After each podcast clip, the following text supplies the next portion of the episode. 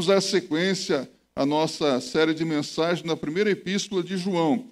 Convido você para que abra 1 de João, capítulo 2, versos de 1 a 6. Primeira carta de João, capítulo 2, versos de 1 a 6. Meus filhinhos, estas coisas vos escrevo para que não pequeis. E se alguém pecar, temos um advogado para com o Pai, Jesus Cristo, o justo, e ele é a propiciação pelos nossos pecados, e não somente pelos nossos, mas também pelos de todo o mundo. E nisto sabemos que o conhecemos, se guardarmos os seus mandamentos. Aquele que diz, Eu conheço e não guarda os seus mandamentos, é mentiroso e nele não está a verdade. Mas qualquer que guarda a sua palavra, o amor de Deus está nele verdadeiramente aperfeiçoado. Nisto conhecemos que estamos nele. Aquele que diz que está nele, também deve andar como ele andou. Seja um verdadeiro cristão. Pode dizer isso para sua esposa, para o seu marido, para o seu filho, para a pessoa que está ao seu lado? Seja um verdadeiro cristão. Está fraco, hein? Seja um verdadeiro cristão. O que torna alguém um verdadeiro cristão? É interessante, lendo o livro de Atos dos Apóstolos, do capítulo 10, nós nos deparamos ali no verso 1 e 2 com Cornélio. A Bíblia diz que Cornélio, havia um homem chamado Cornélio em Cesareia, ele era centurião da corte da Itália, né? e esse homem era piedoso, temente a Deus, com toda a sua casa, fazia muitas esmolas aos pobres, e é interessante que esse homem também buscava a Deus em constante oração, orações contínuas. Quando nós nos deparamos com uma história sobre essa a respeito de Cornélio, nós nos perguntamos: o que é que torna alguém um verdadeiro cristão? Pois observamos que esse homem aqui, ele tinha qualidades maravilhosas, não é? Olha para a vida desse homem. O que torna um homem um verdadeiro cristão? Há muitas pessoas que são piedosas, são tementes a Deus, são religiosas, não perdem as reuniões na, na, nas igrejas, praticam esmolas, são pessoas bondosas, admiráveis. Há famílias que você percebe muita sinceridade na busca do transcendental, do espiritual, pessoas que estão ali buscando com muita sinceridade a Deus. Não é verdade que temos visto, visto isso? Pessoas religiosas. Mas será que são cristãos verdadeiros? O que torna uma pessoa um cristão? Ser religioso não significa ser cristão. Já ouviu falar de Buda? Religioso, mas não é cristão. Há muitas pessoas religiosas, mas que não são cristãos. Pessoas admiráveis. Ser cristão significa preocupar-se com o próximo e defender ah, os preceitos, os princípios de justiça que estão fundamentados na pessoa de nosso Senhor e Salvador Jesus Cristo. O que faltava a Cornélio para ser considerado um cristão? Faltava tudo, faltava Cristo. Faltava fé em Jesus Cristo como seu único e suficiente Senhor e Salvador pessoal. Lembram-se do mancebo de qualidade que procurou a Jesus, querendo saber o que fazer para herdar a vida eterna? Jesus disse: Conheces os mandamentos? E, Senhor, tenho os observado desde a minha infância. Quais são? Ó, citou os mandamentos para Jesus. Jesus o amou. Então Jesus disse: Vai, vende tudo quanto tens, dá aos pobres, vem e segue-me, e dar-te-ei um tesouro no céu. ele retirou-se triste da presença de Jesus, porque amava as suas riquezas, as suas propriedades. Falta-te uma coisa. Há pessoas admiráveis, mas que falta apenas uma coisa: só falta Jesus na vida, falta Cristo na vida. Então, aquele que é um verdadeiro cristão, já aprendeu a reconhecer Jesus como a luz, a luz do mundo. Declarou Jesus: Eu sou a luz do mundo. Aquele que me segue não andará em trevas, mas terá a luz da vida. João 8, verso 12. Já aprendeu também a entender, e entende que o pecado está em sua natureza, o pecado está impregnado em sua natureza e que em Cristo tem a possibilidade de levar uma vida de purificação, ou seja, uma vida de limpeza espiritual e ser aquele tipo de mulher, aquele tipo de homem que Deus realmente deseja que ele, que ela seja.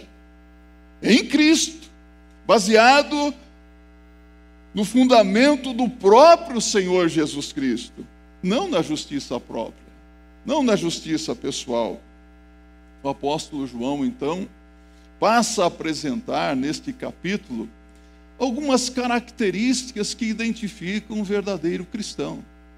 Hoje, como é que nós identificamos um verdadeiro cristão? O que é um verdadeiro cristão para você? Há cerca de uns 40 anos atrás, havia alguns estereótipos no nosso meio, né? Nós dizíamos, aquele ali é um cristão, aquele lá é um crente. Por quê? Como que o crente era conhecido no passado?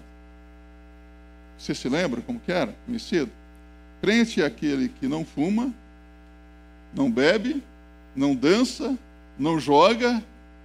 Ou seja, crente é um quadrado, é um careta, é um indivíduo que anda de guarda-chuva, capa de chuva e de galocha num dia ensolarado.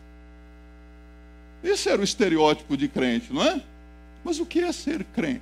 O que é ser um verdadeiro discípulo? Quais são as características de um discípulo de Jesus? A primeira característica apresentada por João aqui é que o verdadeiro cristão tem Jesus como advogado. Meus filhinhos, olha o amor com que João fala, é admirável isso, não é? Meus filhinhos, estas coisas vos escrevo para que não pequeis. Ele está dizendo, não é para pecar, viu? E se alguém pecar, se acidentalmente você pecar, porque pecado não é normal na vida de quem teme a Deus, pecado nunca é algo normal na vida. Temos um advogado para com o Pai, Jesus Cristo, o justo. Olha que advogado bom. Temos um advogado. Então, João está nos confortando, dizendo que nós temos um advogado plenamente capacitado para nos defender diante do Pai, para nos representar diante de Deus, para defender a nossa causa perante os, o Pai. Então, a pergunta é: por que precisamos de um advogado? Por que, que nós precisamos de um intermediário? Alguém aqui já precisou de algum advogado alguma vez? Várias pessoas precisaram de um advogado, né? Eu me lembro que em determinada ocasião, há uns 10 anos atrás, uh, recebi um processo aqui na igreja. E um caseiro de uma propriedade, de uma igreja filha da igreja, foi dispensado e ele exigiu seus direitos por parte da igreja, porque ele trabalhou 10 anos lá. Eu falei, uau, a igreja pagou tudo certinho. Então eu me procurei um advogado bom, né? Um advogado, não daquela. Não é advogado minha boca, um membro da igreja. E esse irmão nos representou e eu fui lá no, de comparecer diante do juiz e o negócio é constrangedor.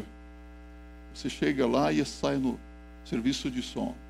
Igreja Batista do Brooklyn versus fulano de tal. Aí você entra assim, cabeça baixa fica sentado naquela mesa, seu advogado, o cliente, a advogada do, do rapaz, o, o que estava solicitando, pediu 60 mil de indenização para a igreja. E a juíza olhou para, para o, o advogado aqui da igreja, olhou para mim e falou assim: o seu cliente sabe que ele não pagou corretamente o fulano de tal? Ela pergunta assim: vocês pagaram a mais 5 mil reais porque ele era zelador, ele não precisava de vale transporte. Como fica essa situação? Aí ela falou, não, foi pago nesses anos, acaba. Encerrou o assunto. E, meus irmãos, o que eu entendi? Sempre consulte um bom advogado. Caso contrário, a vítima ou o réu poderá ser você. E no final, que alegria, vitória. Nós erramos sim, porque pagamos a mais o caseiro. Ficou evidenciado e Deus foi glorificado que agimos com, de, de maneira correta. Então há momentos que nós precisamos de um advogado nessa vida, mas na nossa vida espiritual, meus irmãos, precisamos de um advogado que nos conheça, que conheça a nossa causa e que nos defenda plenamente diante do Pai porque o homem não pode chegar sozinho à presença de Deus. A luz não pode conviver com as trevas. Luz e trevas não se misturam, assim como o óleo não se mistura com água, não é verdade? Por mais que você tente, o óleo sempre ficará por cima da água. Assim também a luz não pode se misturar com trevas. O pecado não pode conviver com o Deus Santo. O homem não pode, portanto, comparecer diante de Deus sem estar munido de um bom advogado. Não pode aproximar-se de Deus. Cristo é o único que pode nos levar à presença de Deus. Jesus veio para aproximar-nos de Deus, nosso advogado. Já tem Jesus como seu advogado? aquele que te defende diante de Deus. O apóstolo Paulo, em 2 Coríntios, capítulo 5, verso 21, pode abrir a sua Bíblia, tá? É tão bom abrir a Bíblia. Né? Eu tenho três versículos para compartilhar com vocês. Paulo diz assim: Aquele que não conheceu o pecado, o fez pecado por nós, para que nele fôssemos feitos justiça de Deus. Não conheceu o pecado, o fez pecado por nós, para que nele fôssemos feitos justiça de Deus. Em Romanos 8,34, a Bíblia diz: Quem é que condena? Pois é Cristo quem morreu, ou antes quem ressuscitou dentre os mortos, o qual está à direita de Deus e também intercede por nós. Jesus Cristo está à direita de Deus, à destra de Deus, fazendo o quê? Intercedendo por nós. Que intercedor, intercessor poderoso, não é mesmo? Oh, meus irmãos, hoje há pessoas aí que estão buscando intercessores, intermediários por todos os lados. Pense um pouco comigo, o que, que acontece, por exemplo, no baixo espiritismo, no candomblé, na macumbaria, na feitiçaria, nos terreiros de, de macumba por aí, não é? As pessoas vão até lá, e elas buscam o transcendental, vamos chamar aí Ogum, não é? E através dos orixás elas querem conseguir os benefícios, não é isso que acontece? E fazem lá sacrifícios e mandingas e outras coisas mais. E no espiritismo de mesa branca, o que acontece? As pessoas vão até lá e consultam os guias, que são espíritos bons ou maus. Não tem espírito bom ou mau, são tudo demônios. No catolicismo romano, a pessoa se aproxima de um santo ou santa porque acredita que são mediadores, intercessores entre eles e Deus, não é verdade? Então, note que o homem já entendeu que precisa de intercessor, de mediador. Mas a palavra de Deus está nos dizendo que Jesus Cristo é o único mediador entre Deus e os homens, porque há um só Deus e um só mediador entre Deus e os homens, Jesus Cristo, homem. 1 Timóteo, capítulo 2, verso 5. É de Jesus que precisamos.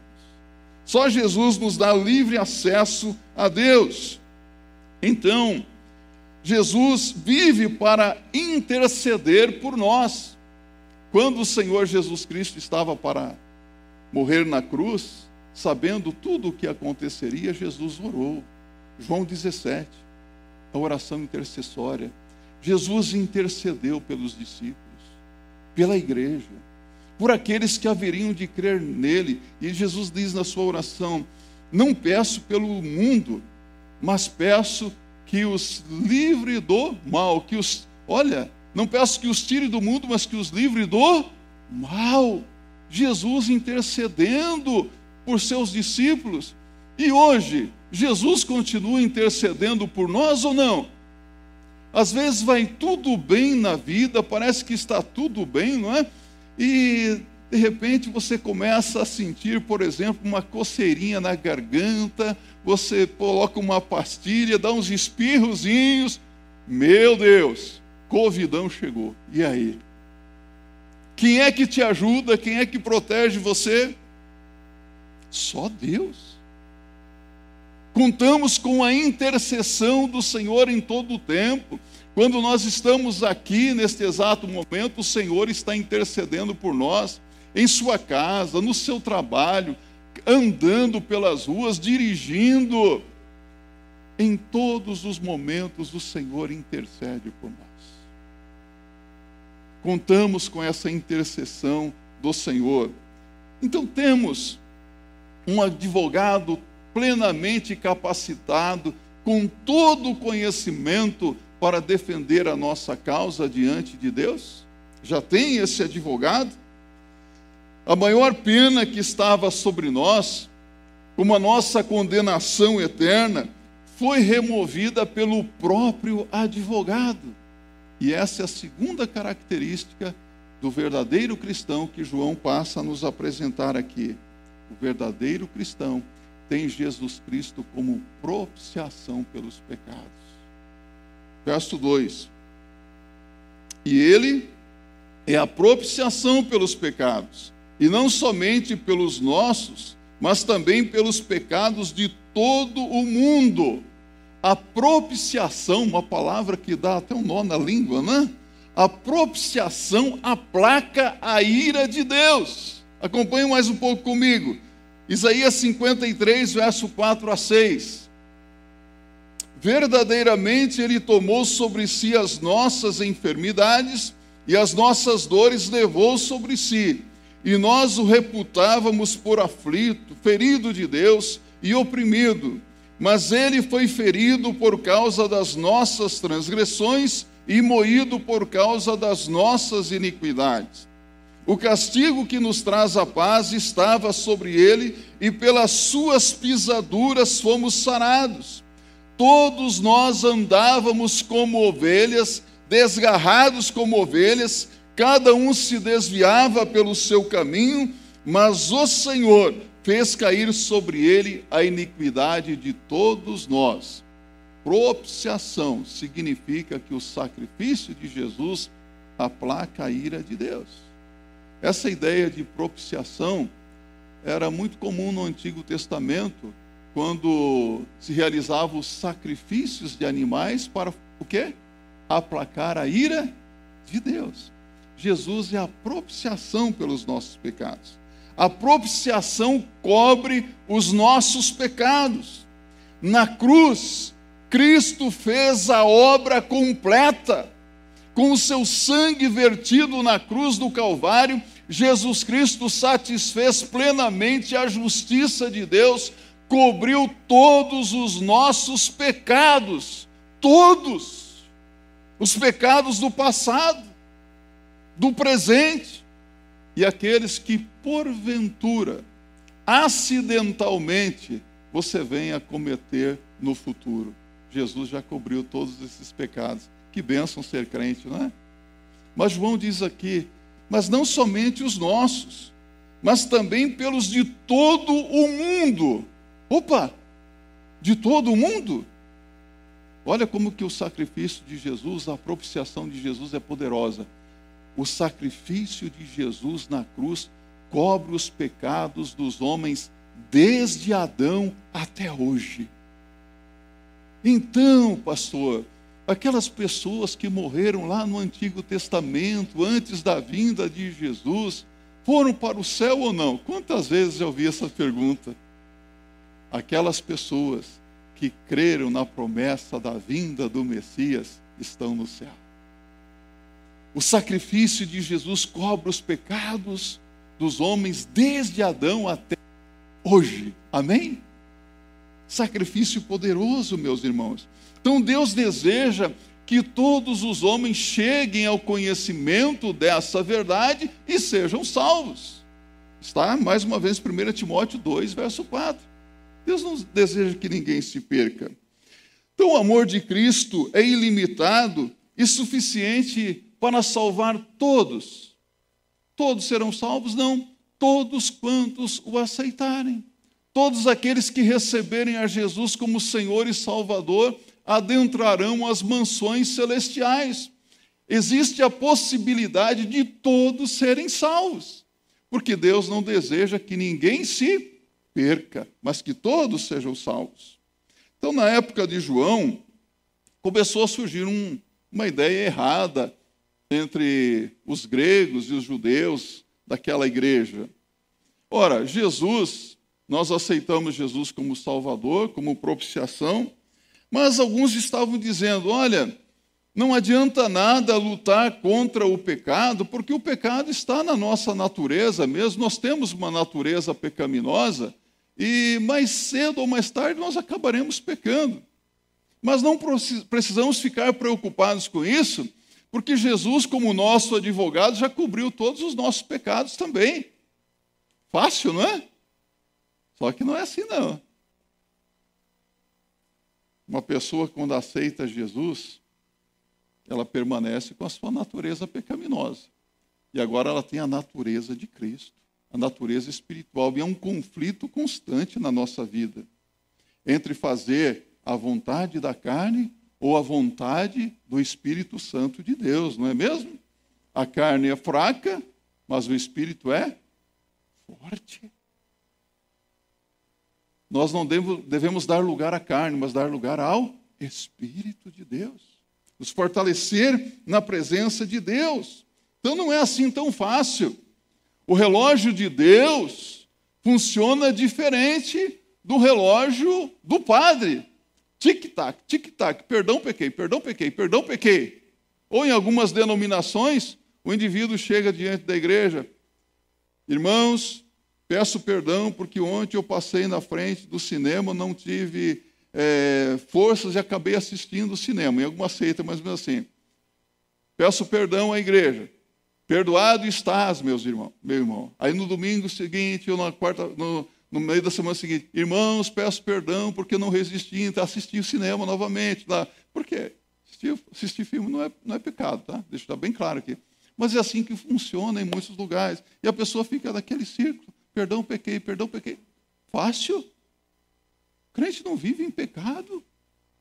Aliás, a propósito, eu caí na tentação domingo passado de assistir um filme. Fui no cinema do Shopping Morumbi após o culto domingo passado, viu? Com uma turma de membros aqui da igreja da Batista do Brooklyn. Me senti tranquilo ali, tá? O filme, uma heresia tremenda conclusão que eu cheguei foi que o mundo está perdido mesmo, e é isso mesmo, e vamos pregar o evangelho, porque não vale nem a pena assistir filme hoje. Né? Mas é bom para comunhão, né? estar junto. Entenda isso. Não podemos brincar com o pecado. Pecado não é diversão, pecado não é recreação também.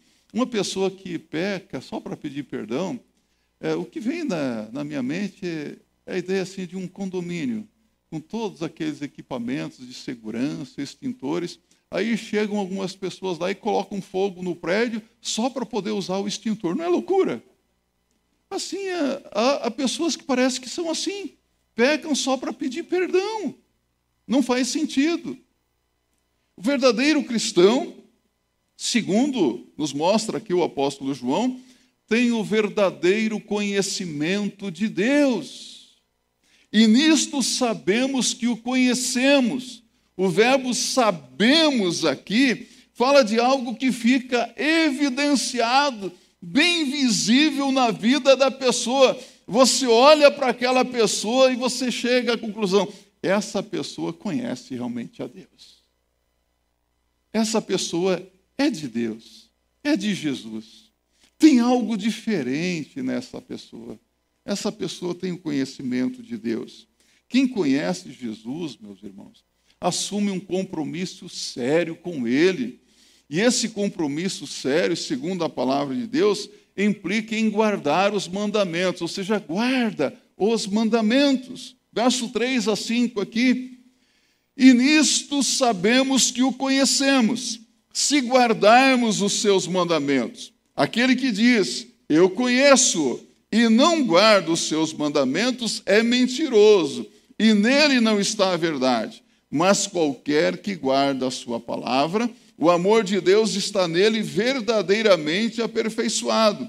Nisto conhecemos que estamos nele. Olha aqui para mim. João está dizendo que não basta ser apenas ouvinte. Se você conhece a Deus, você precisa colocar em prática o que você tem aprendido na palavra de Deus. Você precisa guardar os mandamentos. Você tem algumas coisas na sua casa que você guarda com todo cuidado porque tem valor para você? alguns dias atrás, pregando uma quarta-feira, eu mencionei o fato de que algumas pessoas possuem até hoje em suas casas uma cristaleira com taças de cristal. Alguém tem isso em casa? Tem, né? E às vezes tem um certo valor, é, não monetário, mas é um valor sentimental. Você toma todo cuidado quando você pega um, uma taça de cristal ou um, um vaso de porcelana chinesa, com todo cuidado para não quebrar, não é verdade? Porque é frágil. Então a palavra de Deus está dizendo: olha, guarda os mandamentos, carregue com todo cuidado para não quebrar. Não quebre o mandamento. Compreendeu? Não é para quebrar. Quem conhece a Deus guarda os mandamentos.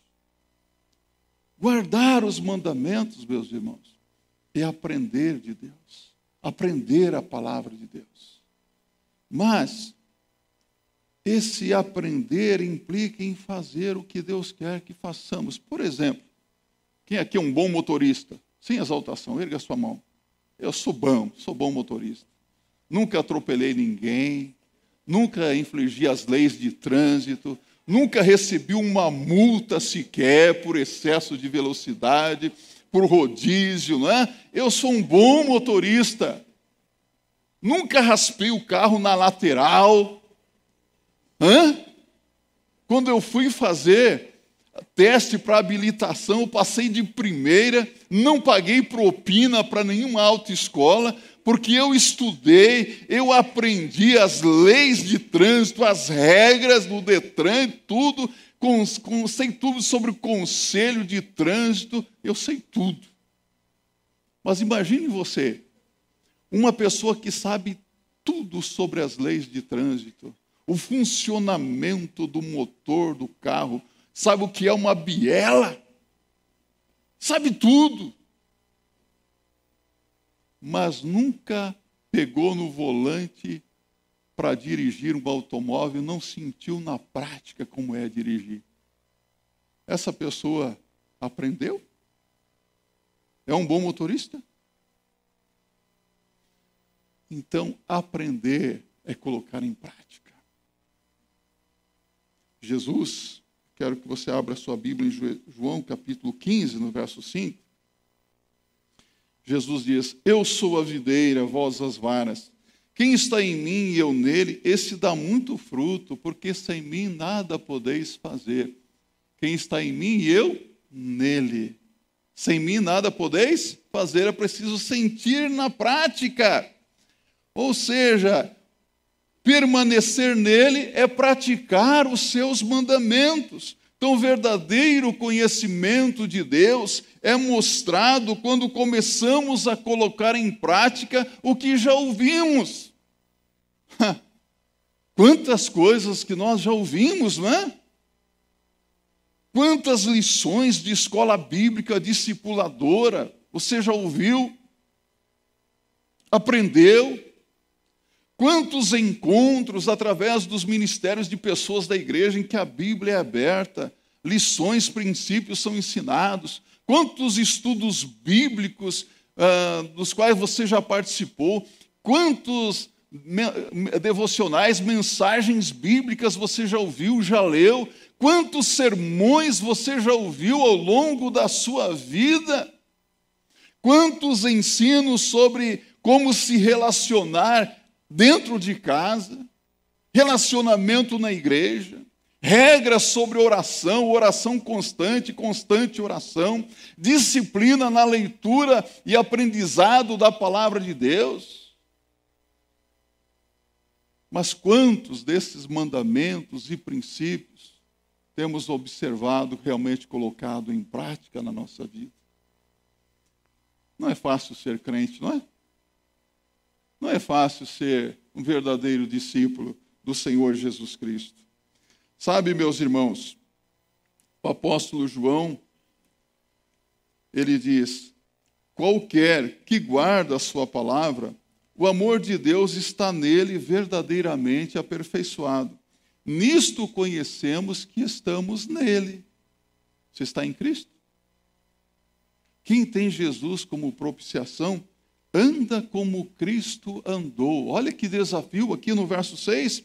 Aquele que diz que está nele também deve andar como ele andou.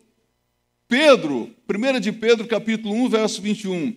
Pedro diz que nós devemos imitar a Cristo, porque para isto sois chamados, pois também Cristo padeceu por nós, deixando-nos o exemplo para que sigais as suas pisadas, sigais os seus passos, imitar a Cristo.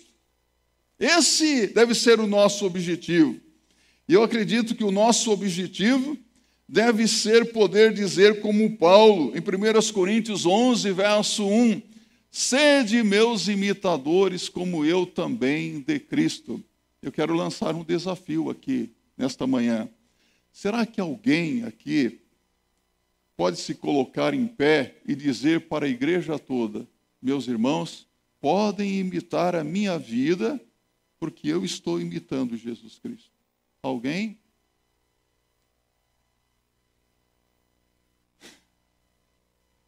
Oh, meu Deus.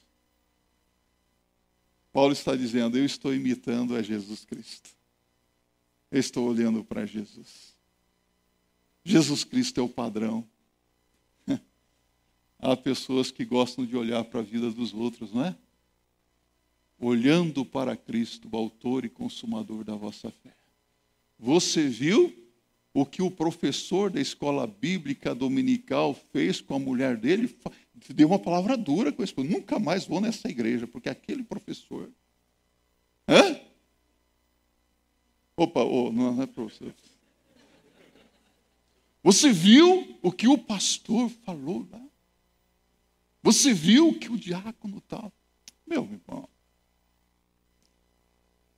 você está olhando para a vida do diácono, da diaconisa, do ministro, do pastor, do professor? Você está olhando para a vida de quem? É interessante como que nós gostamos de olhar para a vida dos outros, não é? As pessoas são falhas. Mas o nosso ideal deve ser dizer como Paulo diz. Tanto é que Paulo, em Efésios 5, verso 1 e 2, acompanha, abra a sua Bíblia. Paulo diz assim: Sede, pois, imitadores de Deus, como filhos amados, e andai em amor, como também Cristo nos amou e se entregou a si mesmo por nós, em oferta e sacrifício a Deus em cheiro suave. É assim que nós devemos andar, meus irmãos. Que desafio, não é? Andar como Cristo andou é colocar a nossa vida à disposição de Deus e deixar que Ele realize em nós as modificações, as transformações que Ele deseja realizar em nossas vidas. Coloque a sua vida por inteiro nas mãos de Deus. Entregue a sua vida ao Senhor. Há pessoas que hoje, lamentavelmente, são religiosas. E o convite de Jesus para você, deixe de ser religioso. Se torne um verdadeiro cristão. Hoje nós temos um grupo já de evangélicos por tradição. Ah, eu sou evangélico. Ótimo, você é evangélico, mas você é um cristão? Um verdadeiro cristão? Você sabia que às vezes eu visito hospitais, eu encontro alguns evangélicos lá. Esses dias eu fui visitar um membro da igreja no, num hospital, e chegando lá na UTI, estava orando por uma pessoa na, no, na UTI da Covid, viu? Estava lá e eu, ô pastor, ora pela minha mãe. Vamos orar pela mãe. Pastor, você pode orar também? Eu comecei a fazer uma, uma turnê pelo, pelo, pela UTI do hospital. Um lugar muito bom para visitar a gente, tá? É, para passear, excelente, UTI, tá? ambiente limpinho, higienizado. Aí, eu sou da igreja batista tal, sou da igreja assembleia tal. Sou... Como tem evangélico nos hospitais, né? Mas alguém aqui já foi em presídio alguma vez? Em cadeia? Gente, o que tem de evangélico lá? Fui aqui na, nessa delegacia. Pastor, vim aqui porque a minha filha cometeu um deslize deu um tiro no marido. Pô, pastor, pode me ajudar minha filha lá? Fui lá, fui lá na delegacia. Chego lá, ô oh, meu amigo, o que aconteceu? Oh, pastor, um momento impensado. Aí eu falei, vou orar por você e tal. Aí do meu lado, assim, na cela, ô oh, pastor, ora por mim também, pastor. Oh, tudo bem. Eu falei, qual é o seu nome? Meu nome é Noé, pastor. Ô, oh, rapaz, Noé, nome bíblico. Pois é, pastor, eu peguei o ferro aí, e fui fazer um assalto, não deu certo. O, os milica me pegaram, pastor. Ore por mim, pastor. Eu falei, Noé, você está no lugar errado, seu lugar é na arca, Noé. Você está aqui no meio nessa pocilga, Noé. Mas vou orar por você, Noé. Evangélico.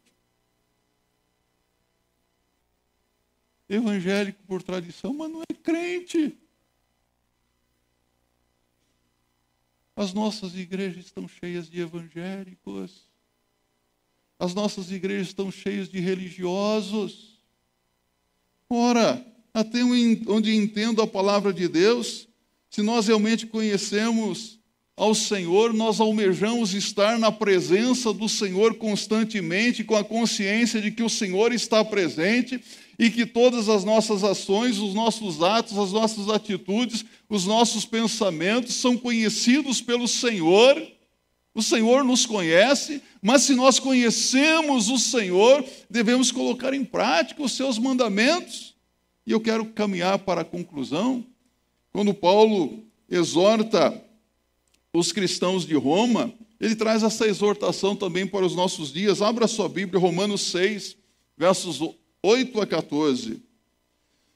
Diz Paulo: Ora, se já morremos com Cristo, cremos que também com ele viveremos, sabendo que, tendo sido Cristo ressuscitado dentre os mortos, já não morre. A morte não mais tem domínio sobre ele. Pois quanto a ter morrido, de uma vez morreu para o pecado, mas quanto a viver, vive para Deus. Assim também vós considerai-vos certamente mortos para o pecado, mas vivos para Deus em Cristo Jesus, nosso Senhor.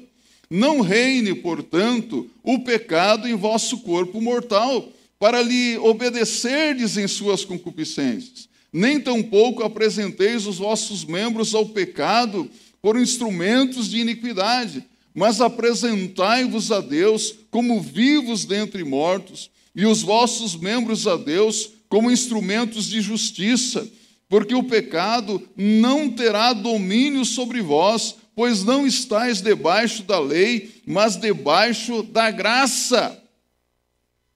Vimos aqui que o crente verdadeiro possui três características fortemente marcantes na sua vida. Primeiro, tem Jesus como advogado. Ele defende a nossa causa diante de Deus. Há pessoas que vivem se defendendo de tudo e de todos, não é? Quem é que condena? Quem é o acusador dos nossos irmãos? Satanás é o grande acusador.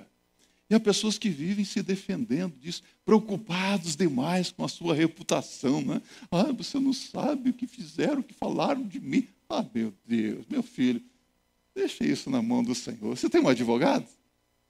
Ele vai defender a sua causa, a sua reputação. Ele vai te defender naquele dia glorioso diante do Senhor. Que bênção! Que advogado bom!